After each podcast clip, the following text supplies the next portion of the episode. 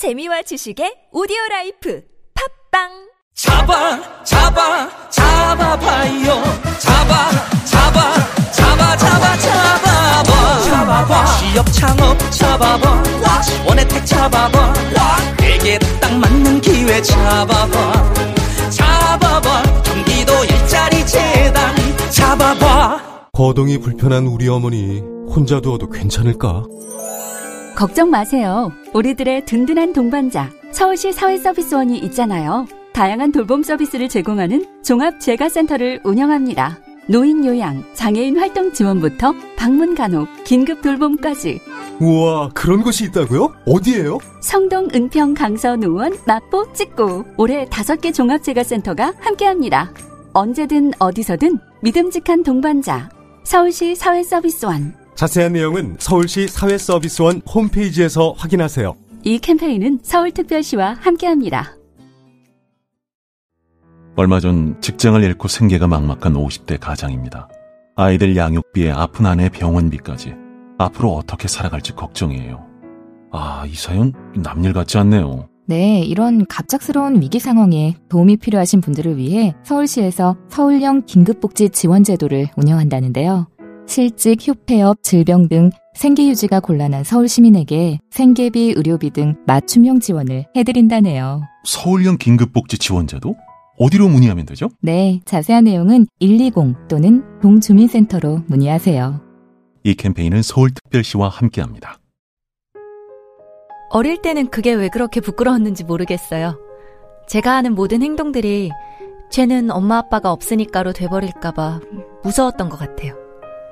저는 제가 바르게 잘 컸다고 생각해요. 사람들이 저를 보고 엄마 아빠가 없지만 할아버지 밑에서도 바르게 잘 컸구나가 아니라 그냥 저는 제가 바르게 잘 컸다고 생각해요. 보육원 퇴소 아동들이 평범하게 자립할 수 있도록 함께 해주세요. 18 어른 캠페인에 기부해주세요. 아름다운 재단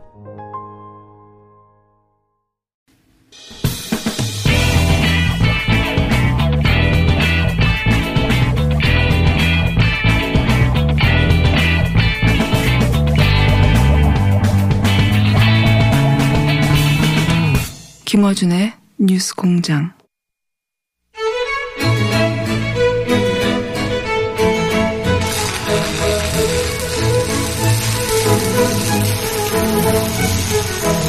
자, 용접소리죠? 수요 용접소. 윤수와 정의당 원내대표, 원내대표 나오셨습니다. 안녕하십니까. 안녕하십니까. 예. 어, 국감이 한참이니까 국감 얘기부터 하죠. 근데 이번에 국감은 두 가지 키워드인 것 같아요. 하나는 조국. 이건 뭐 예상한 바고요. 네네. 또 하나의 키워드는 예상치 못하게 욕설이 지금 네. 계속 나오고 있습니다. 예. 연상규 위원장부터 시작해가지고. 그러니까 원래 이제 조국감들이라 네. 조국 청문회 시, 에, 시즌 2가 될 것이다. 네, 다들 예상했죠. 음, 뭐 예상된 건데 네. 그 예상을 또 어, 이어서 어, 막말, 네. 욕설, 막말은 아니고 욕설, 그냥 욕설인 것 같아요. 욕설 정도도 지나친 것까지 네. 해서 국민들에게 국회에 그나마 아, 없는 권위마저 땅에 떨어뜨리고 분노감마저 지금 일으키고 있는 영국입니다. 그게 국감으로 하는 게 아니라 이건 국민들에게 진짜 커다란 고통을 주는 기- 지금 시간이다 이렇게 생각합니다. 그게 이제 마이크에 또 카메라에 다 잡히는. 바람에 너무 적나라하게. 네. 차마 저희들도 네. 다시 되뇌이고 싶지가 않습니다. 웃기고 앉아 있다. 여기까지는 저는 음. 웃기는 거는 주관적인 평가 아니겠습니까? 아, 그리고 서 있지 않았으니까 사실관계를 지적한 거 아닙니까? 네. 웃기고 앉아 있다. 그 뒤에 이어 나오는 말이 이제 어 사람들이 어 이런 말을 정말로 했어. 음. 만약에 전에 들었으면 에이 설마 그랬을 텐데 그게 이제 비디오 오디오로 남아 있어가지고 예. 이분 같은 경우에는 욕설 그 자체보다 더 이제 문제 삼는 것은 본인인 패스트트랙 수사 대상 소환 대상자인데 어 자기를 수사하지 말라는 얘기 아닙니까 말하자면 예, 그렇죠. 어, 피감 기간을 앞에 두고 어 패스트트랙은 어 정치 문제다. 그러니까 너희들 손대지 마라. 네. 패스트트랙 정치 문제 맞습니다. 예. 근데 정치 문제를 정치적으로 풀지 않고 어 불법적인 폭력적인 범죄적 방식으로 예. 해놨단 말이죠. 그래놓고 이런 이야기를 한다는 것 자체는 최소한 법사위원장으로서 할 수 있는 예. 어, 이야기가 아니죠. 그리고 이제 경찰에서 세 번 소환을 했고 예. 이제 검찰 소환까지 당했지 않습니까? 최입의 의원 강금 예. 이건 강금은 폭행과 같이 연결됩니다. 이건 중대한 범죄 행위거든요. 아, 그 당사자가 검찰에게 예? 여기서 손을 떼라 하는 것은요. 한편으로 보면 자기에 대한 청탁일 수도 있고요. 한편 네. 겁박이고 네. 어, 저는 어, 이것을 정확히 해야 된다. 그래서 어, 법사위원장으로서는 도저히 자격이 없다. 아, 이렇게 생각합니다. 근데 윤리위원회라는 게, 어, 이게 제대로 운영이 될까요? 예. 그러니까 윤리특위 자체가 해체 에, 되어 있는데 윤리에 제소한다는 것 자체는 네. 여야 합의해서 특위는 언제든지 이렇게 할수 있습니다만은 솔직히 말씀드려 가지고 언제 윤리특위에 제소해 가지고 그것이 뭐 제대로 실현된 게 그러니까요. 있습니까? 그런 적이 없죠. 네네. 실제로. 예. 5.18 망원 관련해서도 아직도 해결이 안 되고 있으니까. 패스트트랙 정치 문제는 국감장에서 할 이야기가 아니고요. 검찰 어, 그 조사실에서 어, 가서 이야기하라고 해야 될 것 같고요. 아마 그 조사관이 그럴 것 같아요. 표현은 못하겠지만 참 웃기고 있네 하면서 어? 조서를 꾸미지 않을까. 거기까지만 하시죠. 어, 그게 뭐 조사받으면서 자기 주장할 수 있죠. 충분히. 네. 근데 아예 그 조사받으러 가지 않겠다는 거니까 현재는. 조사받으러 가지 않을 뿐만 아니라 조사를 하지 말라는 거니까. 네, 그러니까 사법 개혁을 같이 이야기하면서도 특히나 저는 자유한국당에서 이 앞전에 황교안 대표는 자기가 대표 선수니까 네. 나머지는 검찰에 출두하지 말라. 네. 어떻게 이렇게 반법률적 어? 이야기를 할 수 있고 또 나경원은 내가 대표 선수로 나가서 할란다. 서로 대표 선수 나가서 검, 네. 조사 받겠다. 그러더니 나오라고 하니까 국감이니까 못 나오고 이 다음에는 이제 뭐 어, 정기국회니까 못 나올 거라고 이렇게 이야기할 거 아니에요. 이런 사람들이 법 조인 출신들이 할 수 있는 것인가에 대한 심각한 회의감을 저는 갖고 있습니다. 그분뿐만 아니라 이제 욕설이 끝날 줄 알았더니 어제도 또 있었습니다. 예. 예, 산자부 산자위원회요. 네. 어, 이종구 의원은 그건 좀 음, 거기도 심했죠. 예, 이번에는 뭐 조원진 의원님이야 원래 네. 이제 좀 음, 그런 분이고. 야야 뭐 예, 여기는 예. 막말이고 예. 어, 그 위원장은 욕설이죠, 사실은. 심한 욕설이죠. 심한 욕설이죠. 예. 그래서 저는 이것을 정의하는 것은 같은 법사위원인 어, 여상구 위원장의 이 문제를 정의하는 것은 물론 이제 저희들도 어, 사퇴하라고 지금 이야기를 성명도 발표하고 했습니다마는 어, 같은 당 예. 아, 이은재 의원님 계시잖아요. 네네. 전문 용어 하나 있습니다. 사퇴하세요. 사퇴하세요. 이것으로 좀 정리가 되면 좋겠다. 이렇게 이야기하고 싶습니다. 최근에는 그거 안 하시더라고요. 유행어인데. 중간에, 중간에 기승전결 빼고 기한 다음에 바로 결로 예, 넘어가시는 어, 유행어인데. 자신에게 돌아올까봐 그럴 수도 있죠. 자, 그 큰 이제 장외에서 벌어진 일 중에 하나가 예. 그 오늘도 아마 네네. 보수 집회가 이- 있을 걸로 아는데 그 집회와 이제 서초동에서의 검찰 개혁 집회를 두고 어 국론 분열이다라는 프레임으로 이제 비판을 보수 야당에서는 합니다. 어이 국론 분열이라고 하는 지적에 대해서 어떻게 생각하십니까? 아, 수초동 촛불 집회는 사법개혁을 철저하라는 시민들의 자발적인 그런 요구였죠. 그래서 지금 그나마 예.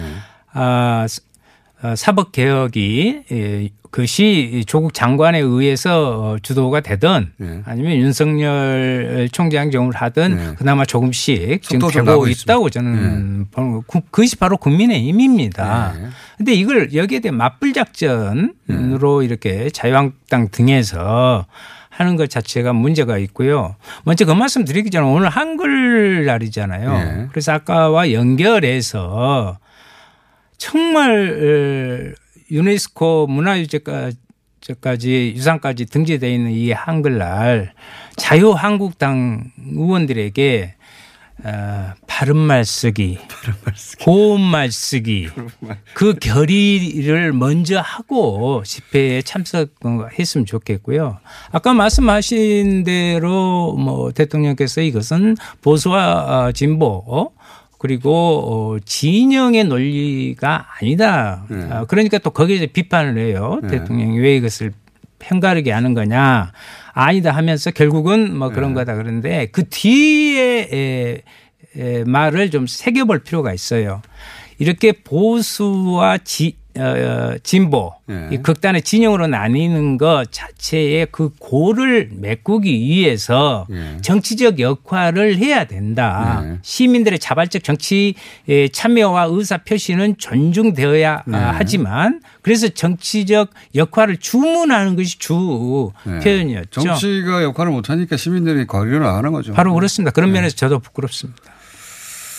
그 서초동도 사실은 그 정치가 해결했어야 될 사안을 못하니까 국민들이 직접 요구하는 거 아니겠습니까? 네네. 예.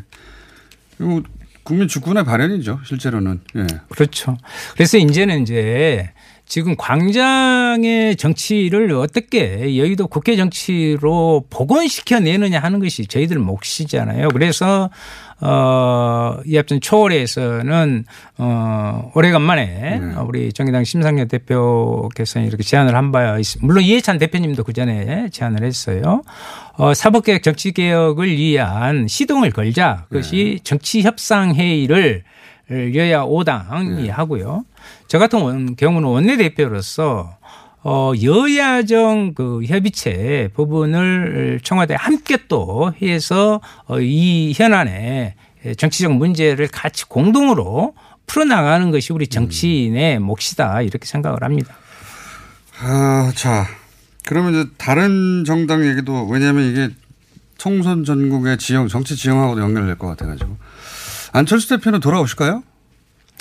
사람들이 이제 어, 독일에서 이제 미국으로 그죠. 어, 가셨다니까 또 미국에서 어디로 가실지는 모르겠어요. 한국으로 오실까요? 예, 한국으로 오실지 전에. 어쩔지는 모르겠습니다만은 지금 유승민 어. 의원을 예.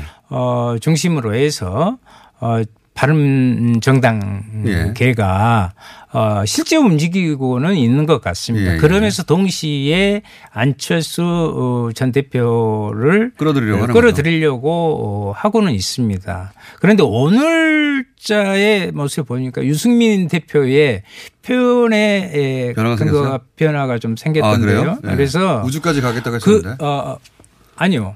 오히려 빠르게 하겠다는 것은 계속 하는 건데 그 전에는 무슨 소리냐 한국당과는 전혀 네. 생각하지 않고 있다. 그렇죠. 그러나 한국당이 탄핵이나 이런 부분에 동의를 한다면 예. 같이 할 수 있다라는 일정 정도의 아. 예, 기본적인 밑바닥을 좀 다시 까는 어, 어, 그렇군요. 그런 모습을 어, 어제 워딩이 조금 바뀌었습니까? 예. 저는 그것은 상당히 감의 변화다. 음. 예, 이렇게 생각을 합니다. 안철수 전 대표 없이 단독으로 어, 세력화하기에는 한계가 있다. 그렇죠. 네. 생각, 안철수 대표가 안 돌아간다고 생각한 것 같아요. 거의. 예. 그리고 자기가 어, 대통령 예. 음, 음, 후보로 예. 나서서 이 부분을 해내겠다는 것도 덧붙였더라고요.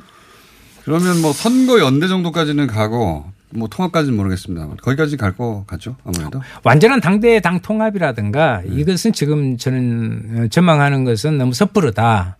아, 그러나 아, 안철수 대표의 귀국의 여부에 따라서 결함 네. 여부에 따라서 대응하는 방식도 저는 틀리, 틀려지리라고 봅니다. 네. 그렇다면 어, 어제 워딩으로 봤을 때는 어, 한국당과 함께 일정 정도 선거에 있어서의 결합. 예, 어. 연대, 예, 연대. 부분은 어, 생각하고 있는 것 같습니다. 알겠습니다. 그 향후 전망 중에 하나가 그 국정 그, 그 혼란을 일으킬 수 있는 혹은 뭐 어, 아마도 큰 소란이 일어날 이렇게 패스트트랙 수사 네. 하나하고 실제 패스트트랙이 이제 본회의에 올라갈? 게면 11월 말, 12월 초 이 정도 되지 네. 않겠습니까? 일정상으로는 그렇게 될 것 같은데 이제. 그러면 선거법하고 이제 그 검찰 개혁안 이 간극. 예. 선거법을 대하는 어 지금 각 정당들의 태도하고 어이 검찰 개혁과 관련된 안을 대하는 태도 좀 좀 다르지 않습니까? 그렇습니다. 이, 이거 어떻게 돌파하려고 합니까? 그러니까 아까 이제 어, 법무부 장관이 지금 검찰 개혁의 속도를 빠르게 내는 편이에요. 그 예. 내용을 평가하기 전에 예. 그리고 어, 윤석열 총장도 거기에 일정 예. 정도 그쵸. 계속 호응하고 어, 있습니다. 같이 호응을 하고 있는 건데 이것을 뒷받침할 수 있는 궁극적인 사법 개혁의 법적인 예. 최소한의 완결체가 지금 공수처 설치 그렇죠. 문제, 검경수사권 조정 문제, 조정인데. 검경수사권도 두 개의 법안이 있지 예. 않습니까? 그래서 이 부분이 10월 28일 날 본회의에 자동적으로 부의되게 돼 있습니다. 그러니까 어, 21일 국감이 끝나면 어제 어, 그저께 예. 회의에 정치협상 회의를 하기로 했으니까 거기에서 사법개혁 논의가 표면 위로 위로 올라오겠죠. 계속 올라오고 치열한 토론이 오고 방안이 나올 것이고요. 거기에 따라서 그것을 진행하면서 정치 개혁에 예. 관한 부분도 같이 논의되면서 딱 한 달 차이 나거든요. 네. 그것을 같이 이 패스트트랙의 부분을 처리하는 방향으로 어, 그렇게 돼야겠죠. 저 본회의는 결국 같이 올라갈 것이다. 네네. 둘중 하나만 통과가 될 수도 있는 거 아닙니까? 그러니까 일부 이제 그런 예. 음, 분석이나 이런데 어, 실제로 민주당이 지금까지 해왔던 것은 현 음, 문재인 대통령 의지도 그러하고 예, 둘다 통과되길 어, 원하는 예, 거죠. 예. 네. 둘과 둘을 동시에 통과시켜야 되고 이 앞전 합의문에서도 정치개혁특위의 안을 예. 먼저 이렇게 처리하고 그다음에 사법개혁을 한- 하자. 예, 예. 사법개혁특위는 대단히 지금 중요합니다. 그런데 결국은 이 어, 아까 뭐 여상규 예. 위원장님을 비롯한 여러 가지 의원님들의 반우회적인 음? 아, 참 음, 말로 다 표현할 수 없는 이 어이없는 국회의 질을 바꾸지 않으면 근본적으로 정치 개혁을 해야만이 그런 모든 것들이 새로운 단계로 넘어갈 수 있기 때문에 이 둘은 같이 묶어서 어, 가는 것이다. 근본적 과제를 해결하는 것은 정치 개혁이죠. 물론 이제 어, 정의당 하고 민주당은 그렇게 생각하고 있고 그리고 사당 공조가 이루어졌던 패스트트랙 당시는 그렇게 갔는데 사당 공조의 주체들이 지금 민주평화당이랑 바른미래당이 어 그때 상태가 아니지 않습니까? 그래서 지금 쉽지 않을 것 같다. 그렇죠. 이제 그분들의 뭐 고심이 이, 뭐 없는 것은 아니지만 아, 자체가 워낙 정신이 없어 가지고요. 그리고 실제 그런 동력이 잘 이렇게 붙고 있지 못합니다. 그러나 국민을 향한 약속이고 어, 그러기 때문에 제가 알아본 바로는 어, 사법개혁은 물론이고 정치개혁에 거기에서 이제 그 안에서 일부 수정이나 자기 안들이 나올 거예요. 이것을 가지고 어 패스트트랙의 본 어, 뜻과 내용을 관철시키는 것이 시대적인 소명이다라는 부분은 어, 모두가 동의하고 있습니다. 이 조국 국면이 어쨌든 기소가 영장 청구와 함께 기소가 되든 아니면 어, 없이 기소가 되든 어디까지 기소가 되든 이제 결국은 한 2주 이내에 다 일단락 될 것 같은데 그 다음에는 이제 패스트 트랙 국면으로 가지 않겠나. 네네네. 예. 네. 그건 그때 다뤄 다뤄보러 보도록 하겠습니다. 오늘 여기까지 하겠습니다. 정의당의 윤소아 원내대표였습니다. 감사합니다. 네, 감사합니다. 안녕하세요. 치과의사 고광욱입니다. 태아가 자랄 때 가장 먼저 생기는 기관이 어디일까요? 바로 입입니다. 먹는다는 것은 삶의 시작이자 끝인 것이죠. 100세 시대인 요즘은 치아를 100년 가까이 사용합니다. 그럼 어떻게 해야 치아를 100년 동안 건강하게 관리할 수 있을까요? 바로 올바른 칫솔질과 정기적인 스케일링입니다. 가까운 치과를 방문하시면 치과의사 선생님께 올바른 칫솔질을 배울 수 있습니다. 그리고 1년마다 건강보험 적용이 되는 스케일링 치료 놓치지 마세요. 이 캠페인은 유디치과협회와 함께합니다. 시민 여러분, 서울에 살다 보면 불편한 일이 종종 있잖아요. 길거리의 쓰레기통은 왜 없어졌을까? 재건축 공사 현장 주변의 길고양이를 보호할 수는 있을까? 내가 제안한 얘기가 500명의 공감을 얻으면 공론장이 열리고 5천 명이 참여하면 서울시장이 답변하고 정책에도 반영된답니다. 이런 게 일상의 민주주의겠죠? 시민 참여 플랫폼 민주주의 서울. 지금 민주주의 서울을 검색하고 당신의 생각을 올려주세요. 더 살기 좋은 서울. 시민이 직접 만들어갑니다. 시더 시더 아빠 발톱 너무 두껍고 색깔도 이상해 이 녀석 그럴까봐 내가 캐라셀 네일 준비했지 갈라지고 두꺼워진 발톱 무좀이 싹 사라진다고 미국 판매량 1위 600명 임상 실험을 거친 전 세계 48개국 손발톱 케어 압도적 지배자 캐라셀 네일 2주 후 달라진 손발톱을 경험할 수 있습니다 네이버에서 캐라셀 네일을 검색하세요 보험이 정의로워야 하는 이유는 매우 복잡하기 때문입니다. 법과 금융, 의료와 행정, 그리고 생로병사가 증권상 공존합니다. 정직한 사람들이 만드는 바른 보험, 사과나무 인슈어런스는 보험 신규 가입과 리모델링을 전문으로 컨설팅하며 세상에 존재하는 모든 보험을 정직 또 정직하게 컨설팅하겠습니다. 1877-6604, 1877-6604, 바른 보험, 사과나무 인슈어런스.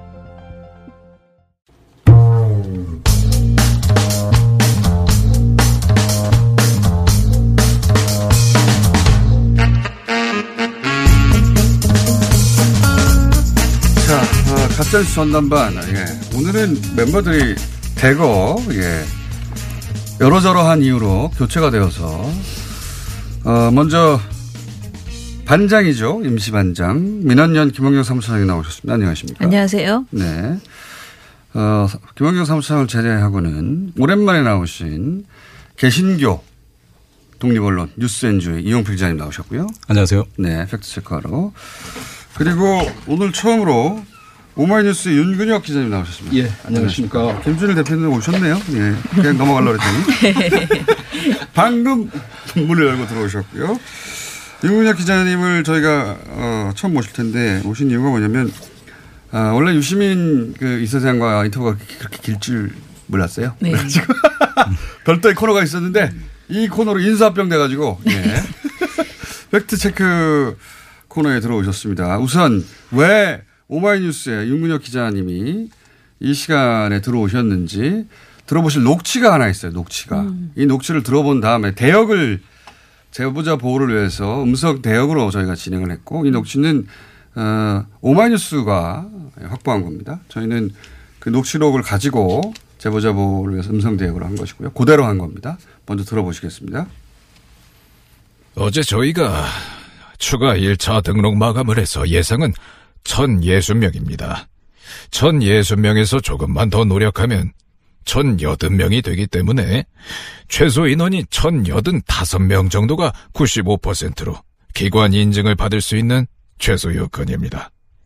그래서 현재 부족분이 좀 발생이 돼서 일단 우리가 가깝게 계신 직원 선생님들께 좀 부탁을 드리게 됐습니다. 지금 이 직원들 가족들을 원서를 쓰게 하는 결정을 어느 선에서 결정하신 거죠? 총장님이 결정하신 겁니까? 아, 그거는 제가 안을 내고 부총장님하고 같이 협의를 하고 제가 어제 그 얘기를 듣고 잠이 안 왔어요. 분해가지고요. 우리는 직원들이에요. 그렇게 소모품으로 쓸 사람들이 아닙니다. 그거는 완전히 소모품으로 생각하는 거예요. 보직자들이나 교수들을 먼저 시키든지 힘없는 직원들 불러가지고 원서 써라? 직원들 집사람한테 학교가 어려우니까 당신 원서 한번 써야 되겠다.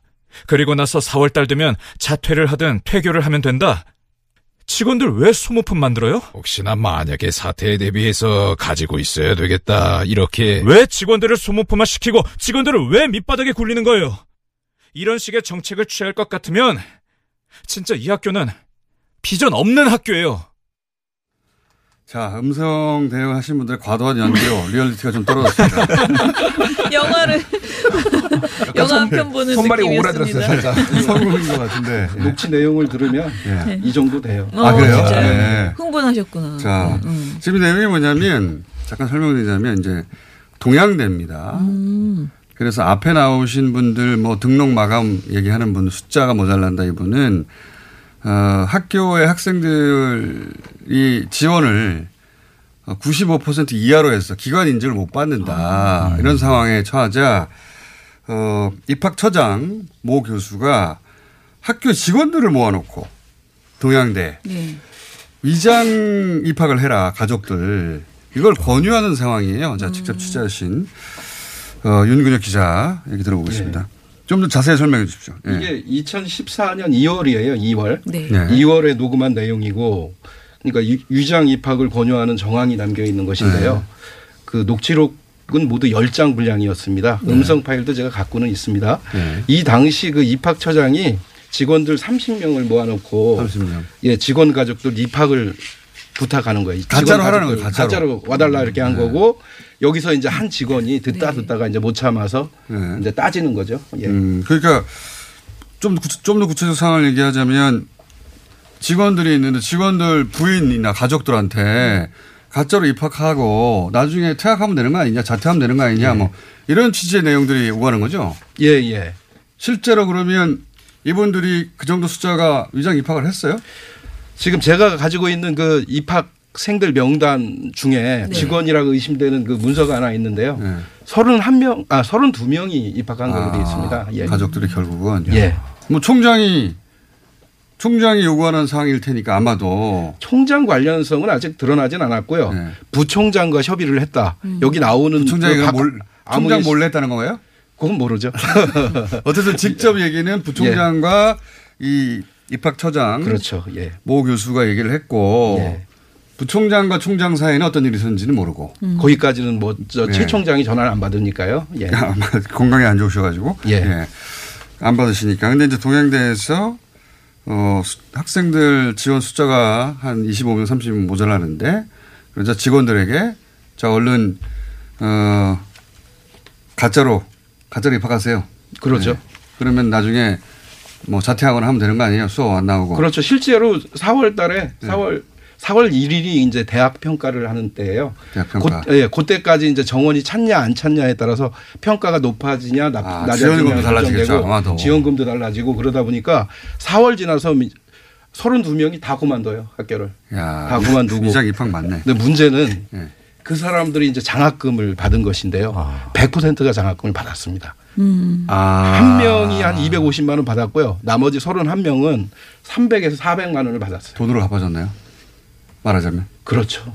그러니까 자기 뭐 수업료 안 내고 그냥 공짜로 다닌 다녔는데 그나마 이제 그 학점이 음. 0점이 대부분이에요. 0점. 1점이 100%고 1점이 아니 이게 뭐 어차피 나갈 건데 학- 4월 내에 나갈 건데 뭐 수업을 들을 이유도 없고 그리고 아마 부인들이면 나이들도 아마 40대 뭐 이렇게 됐을 아우 텐데. 나이가 근데 왜 이렇게 많아요? 나이가 나이가 예. 40대 50대가 대부분이 아니라 100%예요. 아니 그러니까 이 그러니까 그러면 학교에서 오래 일했던 분들이네요. 아예 그렇죠. 예, 예, 예. 연령대로 보아. 예, 부인들이 그러- 그러니까. 그 저, 저랑 직원이 요 부인의 그 입시 원서를 넣은 그 직원을 통, 직원과 통화를 했는데 네. 그날이에요. 그날 요 녹취된 날. 아침 한 11시쯤에 얘기를 듣고 하루 종일 뛰어다녔대요. 원서 가짜 그 원서 적느냐고. 아, 하루 만에 집어넣을 집어넣었대요. 어, 하루 만에. 예.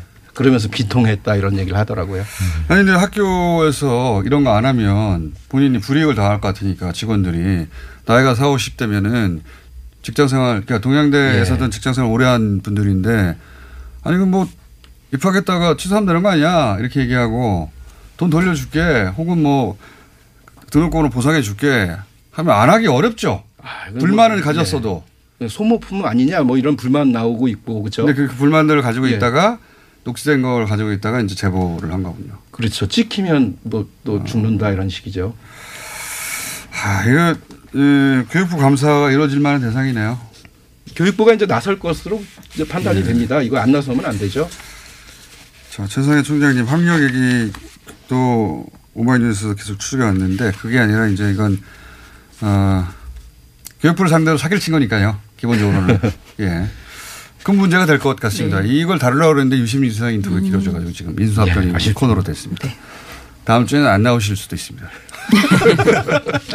자, 그리고 또 민원연 예. 김학년 사무사장님 또 빨리 가셔야 된다고 저도 오늘 예, 빨리 가야? 됩니다. 예. 어, 내일 뭡니까? 네, 저희 지금 김주일 대표와 제가 방통위 국감 특집을 지금 하게 됐죠. 네. 어, 뭐냐면은 조선일보에서요. 친여 인사 두 배 더 불러 어, 조국 방어 총력 뉴스 공장 아닌 뉴스 공작 이라는 제목의 10월 4일 보도를 냈습니다. 자유한국당의 윤상직 의원이 보도자료를 내신 걸 토대로 해서 쓴 기사입니다. 근데 이 기사에서는 어, 이제 TBS가 지금 뉴스공장 하고 있는 것이 이제 편향됐다. 그리고 이거는 허가사항 위반이다라고 이렇게 거론하고 있어요. 일단 저는 저도 남을 비판하는 그 이제 직업을 갖고 있다 보니까 비판은 다양한 관점으로 나오는 것이고 그렇죠. 어디서든 나올 수 있다. 나도 언제나 있습니다. 비판받을 수 있다라고 네. 생각하는데 최소한의 합리적인 논거가 있어야지 되고 사실에 기반해야 되는데 네. 이거는 좀 너무 색깔론이다라는 오히려 그런 음. 조선일보가- 반론을 제가 네. 조선일보가 TBS를 공격한 거죠? 네, 예. 네. 그런 생각이 팩트인데. 들었습니다. 일단 조선일보 보도에서 어, 가장 이제 세게 이야기한 것은요, 그 차- 출연자의 양적 불균형입니다. 예. 그런데 여기에 이제 그 뉴- 가짜뉴스 전담반도 나와요. 근데 저는 가짜뉴스 전담반 얘기는 뺄게요. 예. 어, 그리고 이제 국회의원 출연에 대해서 얘기를 했는데 올해 1월, 1월에서 9월까지 더불어민주 당 소속 현역 국회의원들이 107회 출연하는 동안에 음. 자유한국당 의원이 그 절반도 안 되는 49회 출연했다라고 했습니다. 음. 그리고 원내 6석인 정의당 출연 횟수가 제1야당과 비슷한 44석에 달했다라고 네. 또 불만을 토했어요. 어, 이게 좀 신박한 얘기인데요. 어, 이제 손영준 국- 국민대 교수가 이런 인터뷰를 이제 조선일보에 한 거예요. 시민 세금으로 운영하는 방송은 공적인 가치에 더 많이 신경 써야 한다. 저도 동의합니다. 네. 두 번째, 여당 과 제1야당의 출연 횟수와 시간에서도 어느 한쪽에 치우치지 않아야 한다라는 발언을 하셨대요. 근데 저는 이 말이 처음 들어봅니다. 왜 제1야당만 얘기하는 거죠? 그러니까요. 여야는 어, 제- 모르겠는데. 어, 여야라는 말은 좀 많이 하죠. 네. 어, 그리고 실제로 방송심의 규정에는 공정성 그리고 뭐 정치인 출연 및 선거 방송 대담 토론, 프로- 토론 프로그램 등에서 모두 형평성과 균형성, 공정성을 유지하라는 말이 들어 있습니다. 네. 하지만 어, 계속 말하는 게 여야 여야 출연 횟수를 기계 적으로 동일하게 맞춰야 된다라든가 아니면은 뭐 원내 의석수에 맞춰야 된다든가 이런 식의 조항이 하나도 없어요. 네. 그냥 맞- 그냥 그 유지해라라고 하는 거죠. 저는 이 얘기의 의미를 다양한 정치적 관점을 시청자들한테 보여줄 필요가 있다라는 뜻으로 다양한 의견을 골고루 편향되지 않게 담아주라라는 얘기지 자유한국당과 민주당을 똑같이 동률로 해라라고 한 말은 아닌데 굉장히 그쪽으로 받아들이고 있다라고 얘기를 하는 거고요. 여야를 따지면 저희가 야당이 한 세 배는 많을 텐데.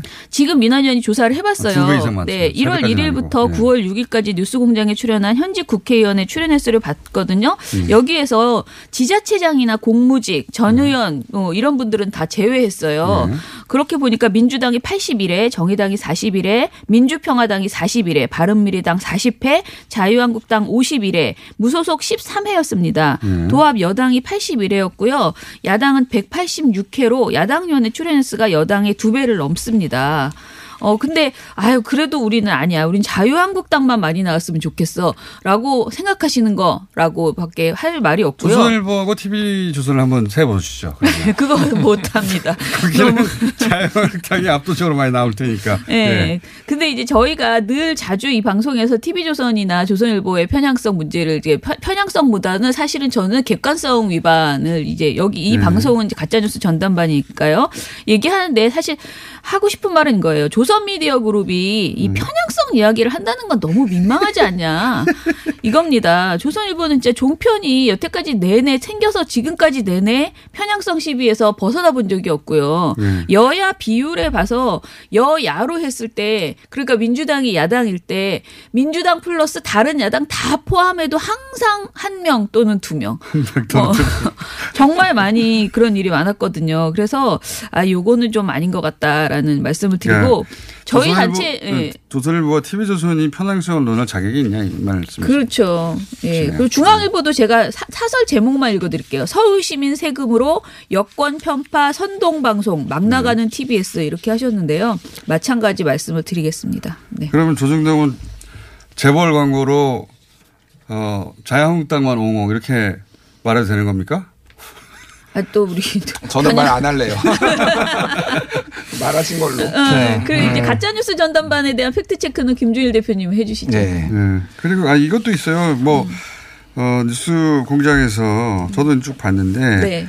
어, 조국 관련 너무 많이 다룬다. 음. 저희는 될 것도 아닙니다. 조중동 보세요. 네. 90%가 TV조선 거의 90%에 가까워요. 네. 예. 제가 이 얘기도 저희 논평에 제가 이 목요일 날 저희 미디어 탈곡기에서 이 내용을 저희 논평 전문을 이제 얘기를 하는데요. 사실은 조국 관련된 그 이슈가 이렇게 많았던 건 전 다 문제라고 생각해요. 모든 언론이 다 문제예요. 그런데 본인들이 가장 많이 해놓고 지금 왜 이 방송에서 많이 했냐라고 하는 것은 60%대예요. 할 거기는 말이 없어요. 90%대고요. 자, 자 김준일 대표님. 예. 저는 가짜 뉴스 이 전담반이란 요 코너에 대해서만 집중적으로 좀 했어요. 우리는 했다 하면 전수조사잖아요. 그래서 전수조사 했습니다. 우리 코너가 1월 23일 날 처음 출범을 해가지고 9월까지 31회 방송 98개 뉴스 아이템이 있었어요. 아이템이. 그래서 여기에서 지금 윤상직 의원과 자유한국당이 주장을 한 게 진보 매체를 옹호하고 보수 언론 비판으로 기울어져 있다 이런 주장을 했어요. 좌편향이다. 정말로 좌편향인지 아닌지 아이템을 이제 조사를 했는데 이른바 조- 보수 언론 을 이제 비평을 한 것이 이제 조- 여기서 보수 언론이란 조선, 동아, 중앙, 매경, 한경, TV조선, 채널A, MBN 등을 말하는데 전체 98개 중에 27회였어요. 예.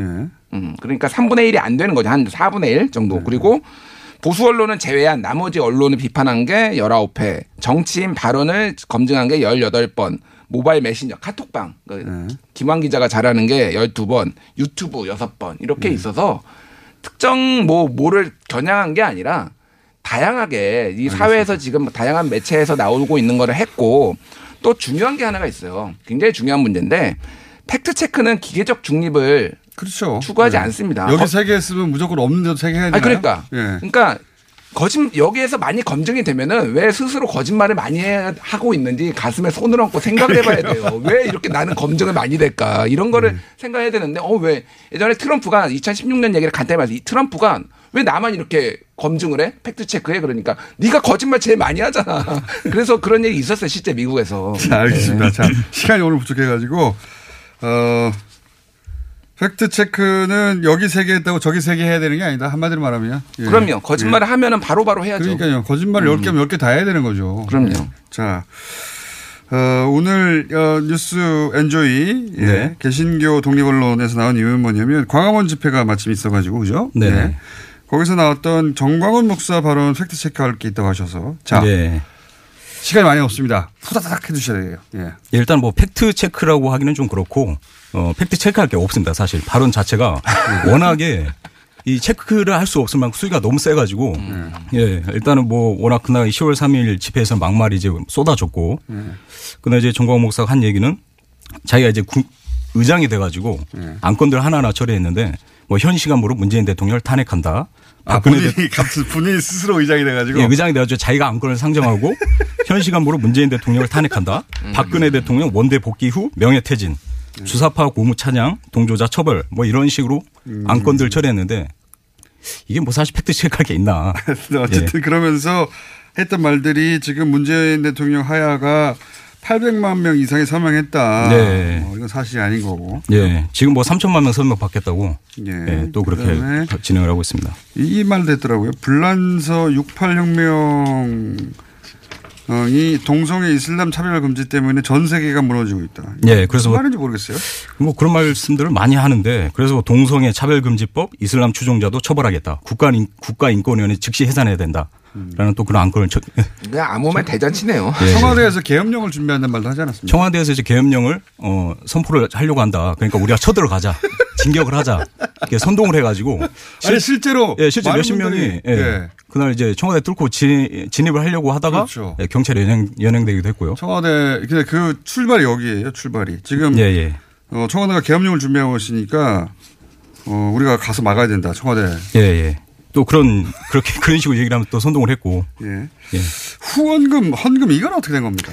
예, 사실 정광훈 목사가 집회를 할 때마다 헌금을 걷어요. 네. 예, 매번 걷어왔는데 이번에도 헌금을 걷었는데 일반 언론들이 봤을 때는 어, 특이하다. 이런 집회에서 왜 돈을 걷냐. 음. 그렇죠. 그래서 문제를 제기했는데 어, 정광훈 목사는 문제될 거 없다. 내가 25년 동안 이걸 해왔는데 네. 왜 일반 언론과 정부가 헌금 걷는 거를 어, 간섭을 하냐. 어디서 씁니까? 근데 이거 뭐 가지고? 행사비에 했습니다.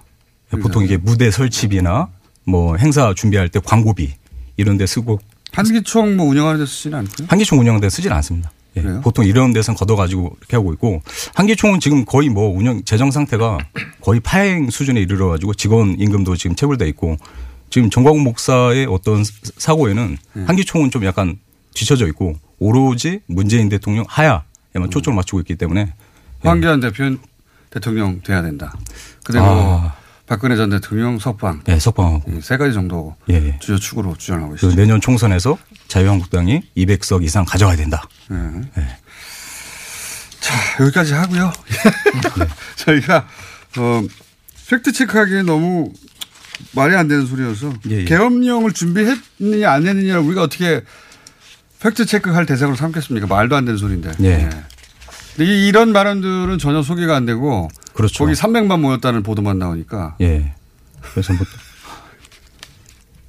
근데 오늘도 광화문에서 대규모 집회를 하겠다. 오늘 오늘은 그러면 꼼꼼하게 예. 오디오로 가지고 예. 다음 주 팩트 체크를 한번 해보죠. 알겠습니다. 예.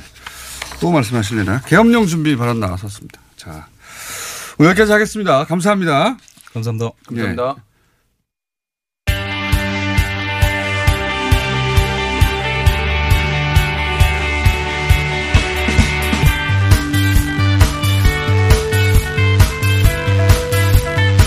자, 오늘 코너들이 전반적으로 정신이 없습니다. 네. 이게 이제 이렇게 된 이유가 어제 알릴레오에서 어, 예상치 못한 특종이 나오는 바람에 저희가 앞부분에 배치하다가 어, 전체 코너와 게스트들이 뒤죽박죽이 돼가지고 이렇게 되었습니다. 어, 코너 하나 더 있습니다. 최근 한 언론사 여론조사 결과 대통령 지지율이 32.4%라는 결과가 나와가지고 어, 이게 어떻게 된 건지 한번 짚어보려고 합니다. 민지코리아 박시영 대표 연결돼 있습니다. 안녕하세요. 네, 반갑습니다. 박시영입니다. 예, 이 내용이 뭐냐면 제가 그거 잠깐 얘기할게요. 내일신문이 한국 리서치에 의뢰해서 지난달 26일부터 2일까지 전국 성인 1200명 상대로 실시한 여론조사 신뢰 수준 95% 표본 오차 플러스 마이너스 2.8% 결과 문재인 대통령 국정 운영을 잘하고 있다. 보통 이게 이제 지지로 표현되는 그 수치가 32.4%가 나왔어요. 네. 근데 이제 각종 여론조사들이 분명 그 조국 국면에서 문재인 정부 지지율이 흔들리고 있다는 걸 드러내고 있긴 한데 그게 아무리 낮아도 뭐 40, 한 2, 3% 정도 대에서 다들 여론조사 결과가 나왔는데 이건 뭐 32%란 말이죠. 네. 많은 분들이 저희한테도 연락이 왔어요. 이거 어떻게 된 거냐고 전문가로서 좀 정리 좀 해주시죠. 어떻게 된 겁니까? 이게 이제 일반적으로 통용되는 조사 방식은 아닙니다. 그러니까 조사 문항 설계와 조사 내용이 다른 조사하고 많이 다른데요. 크게 세 가지가 다릅니다. 첫 번째는 그 보통 이제 잘 모르겠다. 이걸 보기 항목에서 있지 않은데 이거를 읽어주게끔 편성을 했어요. 지문, 지문에.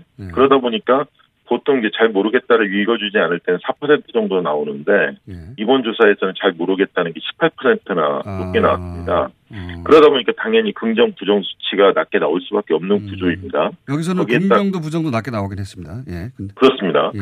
그런데 또 한 가지 특징이 뭐냐면 보통 가장 그 정치 조사에서 가장 중요한 지표는 대통령 지지도입니다. 그렇죠. 그렇기 때문에 이런 지지도 질문은 보통 질문지에 있어서 첫 번째 배치합니다 순서를. 예. 근데 이 질문의 경우에는 이번 조사의 경우에는 아홉 번째 순서에 배치합니다. 그런데 이 앞에는 선행 질문 자체가 사회에 대한 부정적 인식을 심어주는 질문들이 가득 차 있습니다. 아. 그러니까 설계 그러다 보니까 설계를 가지고 여론조사 수치는 얼마든지 만들 수 있다고 하는 어 뭐 이야기들이 있는데 여론조사 업계에서는 이 바이어스가 상당히 끼어 있다. 음, 앞에 이제 국정의 난맥상들 뭐 잘한 것을 쭈루룩 읊어주는 것도 바이어스가 걸리는데 못한 걸 쭈루룩 읊어주는 것도 바이어스가 걸리죠. 예. 이게 주로는 이제 사회 갈등의 심각성이나 계층 상승의 어려움 뭐 이런 것들 부의 분배 음. 그래서 사회에 대한 부정적인 상황들을 주로 이제 묻는 질문이 많았고요. 그다음에 또 한 가지 특징이 뭐냐면 대통령 지지도는 보통 이제 대통령이 대통령으로서 일을 잘하냐 못하냐 이렇게 묻게 돼 있는데 질문 내용이 다릅니다. 뭐냐면 문재인 정부의 국정 운영에 대해 어떻게 생각하냐 이렇게 물었거든요. 그러니까 대통령 엄밀히 얘기하면 대통령 지지도가 아닌 정부의 평가 성격의 질문입니다. 그렇기 때문에 이게 직접적으로 비교하기는 상당히 무리가 있고요. 왜냐하면 대통령 지지도보다는 또 정부 평가가 낮게 나오거든요. 그래서 이제 이런 것 때문에 내일 신문은 실제로 이 조사 결과를 아직 보도하고 있지 않은데 문제는 그렇습니다. 이게 뭐냐면 조사 담당자들도 그렇게 이야기합니다. 조사 방식이 크기 때문에 수치를 다른 조사와 단순 비교하는 것은 불가하다. 이렇게 명확히 밝히고 있음에도 불구하고 이게 논란이 되고 있지 않습니까? 왜냐하면 사람들은 어, 지지도만 보게 돼 있습니다. 언론의 제목만 보게 돼 있죠. 근데 취임 후 최저다. 40% 마지노선이 붕괴돼 있다. 대선 지지율이 깨졌다. 이런 식으로 어, 보수 매체가 그 보도하고 있는데 이건 당연히 예상되는 거 아니겠습니까? 왜냐하면 긍정, 부정 뭐 잘 모르면 이런 거를 종합적으로 따지고 사람들이 기억하는 게 아니거든요. 뭐 그 박시영 대표처럼 전문가나 그렇죠. 아, 이게 평소하고는 다른 방식으로 조사되었고 네. 부정적 인식을 가질 수밖에 없는 선행 질문들이 있었고 그리고 이게 네. 어, 정부를 묻는 것과 대통령 지지를 묻는 것은 차- 구분이 되는데 그걸 뒤섞어 버렸고 뭐 이런 걸 어떻게 알겠습니까? 그냥 32.4%가 나와서 드디어 이제 국정 어뭐 어떤 지지도의 그 척도처럼 네. 얘기는 40%가 무너졌구나 이렇게 받아들이겠죠. 예. 그렇습니다. 그래서 이게 이제 그 내일신문 측에서는 2013년부터 동일 방식을 적용했다 이렇게 해명을 하고 있고 실제 민심은 국정 운영에 대해서 잘 모르겠다는 사람들이 있지 않느냐. 그 때문에 정확한 조사다. 이렇게 이제 어, 주장을 하고 있는데 이런 특이한 방식의 조사를 하게 되면 당연히 긍정 수치 낮을 수밖에 없고 이것을 정치적으로 악용하는 사람들이 당연히 있기 마련이기 때문에 조사기관이나 언론사들의 신뢰도가 떨어뜨릴 수밖에 없습니다. 그래서 이제 이 방식을 고집하기보다는 심각하게 재검토할 때가 됐다. 이렇게 보여집니다. 물론 뭐 조사기관 고유의 방식이 있다고 어, 인정해 줄 수 있는 부분도 있는데 근데 이제 그러면 어, 그 이걸 받아들이는 수치를 받아들이는 일반인들이 그 방식의 차이를 다 이해하고 있다. 그걸 전제한 다음에 그런 말을 하면 모르겠는데 그건 아니잖아요. 예. 그러면 어떻게 알겠습니까? 예. 알겠습니다. 그리고 사실 이런 조사가 대개는 중도층들을 흔들기 위한 목적이다. 목적으로 사용되고 있다. 이렇게 보여집니다. 보통은 선거 때나 이렇게 하는데 선거가 아닌데도 예. 그리고 왜 40%가 마지노선인지는 모르겠어요. 예. 박근혜 네, 대통령은 그렇습니다. 어, 시멘트 지지층 25% 30% 항상 그렇게 얘기했었는데 예, 원래 이제 박근혜 대통령 콘크리트 지지층도 뭐 40% 어떨 때는 또 30% 이렇게 말이 많이 바뀝니다. 알겠습니다. 여론조사 핵심 지지층은 보통은 이제 한 30%를 핵심 지지층으로 보죠. 여기까지 하겠습니다. 감사합니다. 박시영 네. 대표였습니다. 내일 뵙겠습니다. 안녕.